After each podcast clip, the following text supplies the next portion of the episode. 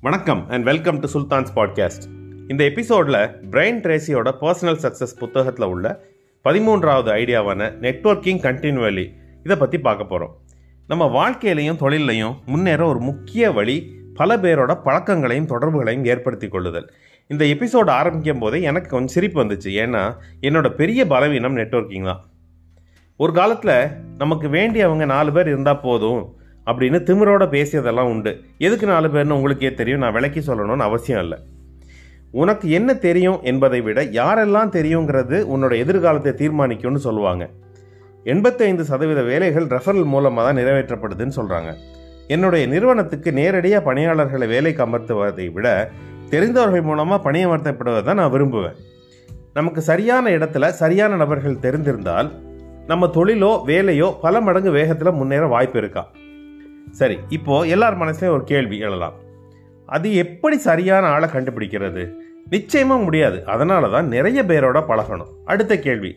நிறைய பேரோட பழகணும்னு சொல்கிறீங்க எங்கே போய் பழகிறது? எங்கே மீன்கள் கிடைக்குமோ அங்கே தான் மீன் பிடிக்க முடியும்.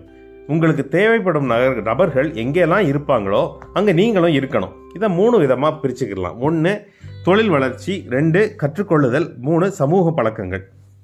தொழில் வளர்ச்சிக்கு பார்த்தீங்கன்னா உங்கள் தொழில் சம்மந்தப்பட்ட தேசிய மாநில அளவிலான சங்கங்கள் இருக்கும். அதில் உங்களை இணைச்சிக்கலாம். அதில் செயல்பாட்டோட இருந்தால் இன்னும் சிறப்பு. பொதுவாக தொழில் சங்கங்கள் சேம்பர் ஆஃப் காமர்ஸ் இபிசி இதில் எல்லாம் இணைச்சிக்கொள்ளலாம். பிஎன்ஐ மாதிரி ஃபாரம்லையும் இருக்கலாம். அடுத்து கற்றுக் கொடுக்கும் forums young entrepreneur school JCI Toastmasters இதிலெல்லாம் நீங்கள் இணைந்து கொள்ளலாம். அடுத்தது சமூக பழக்க வழக்கங்கள். ரோட்ரி லயன்ஸ் மாதிரி சங்கங்களையும் இணைந்து கொள்ளலாம்.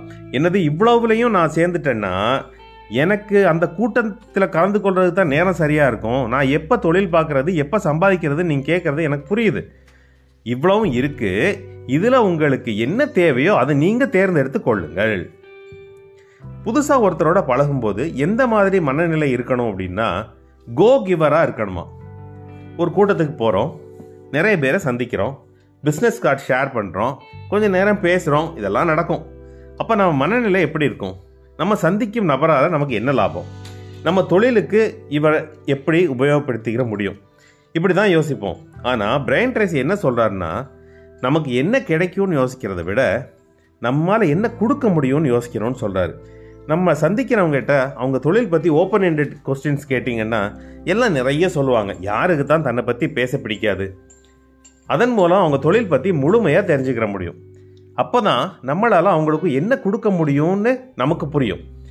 முதல் உதவி முதல் உதவி நம்மக்கிட்ட இருந்து வரும் போகும்போது அந்த நபர் அவங்க அவரோட முக்கியமான உங்கள் லிஸ்ட்டில் நம்மளை வச்சுக்கிறாங்க பல பேர் இந்த மாதிரி கூட்டங்களுக்கு போகும்போது போனோமா வந்தமான்னு இருப்பாங்க. அப்படி இல்லாமல் அந்த ஃபாரமோட செயல்பாடுகள்லையும் பங்கெடுத்தா அந்த ஃபாரம் மெம்பருக்கு நீங்கள் பரிச்சயம் ஆயிடுவீங்க அதன் மூலமாக அவங்கள உங்களை எப்போவுமே ஞாபகம் வச்சுருப்பாங்க. நெட்ஒர்க்கிங்க்கு நீங்கள் கொடுக்குற நேரம் எல்லாமே நீங்கள் பண்ணுற முதலீடு. இந்த எபிசோடோட ஆக்ஷன் எக்ஸசைசஸ் பார்ப்போமா? ஒன்று நீங்கள் எங்கே சென்றாலும் அங்கே உள்ள மக்களோட பேசுங்க பழகுங்க. அடுத்தவர்கள் பேசுவதை கவனமாக கேளுங்க.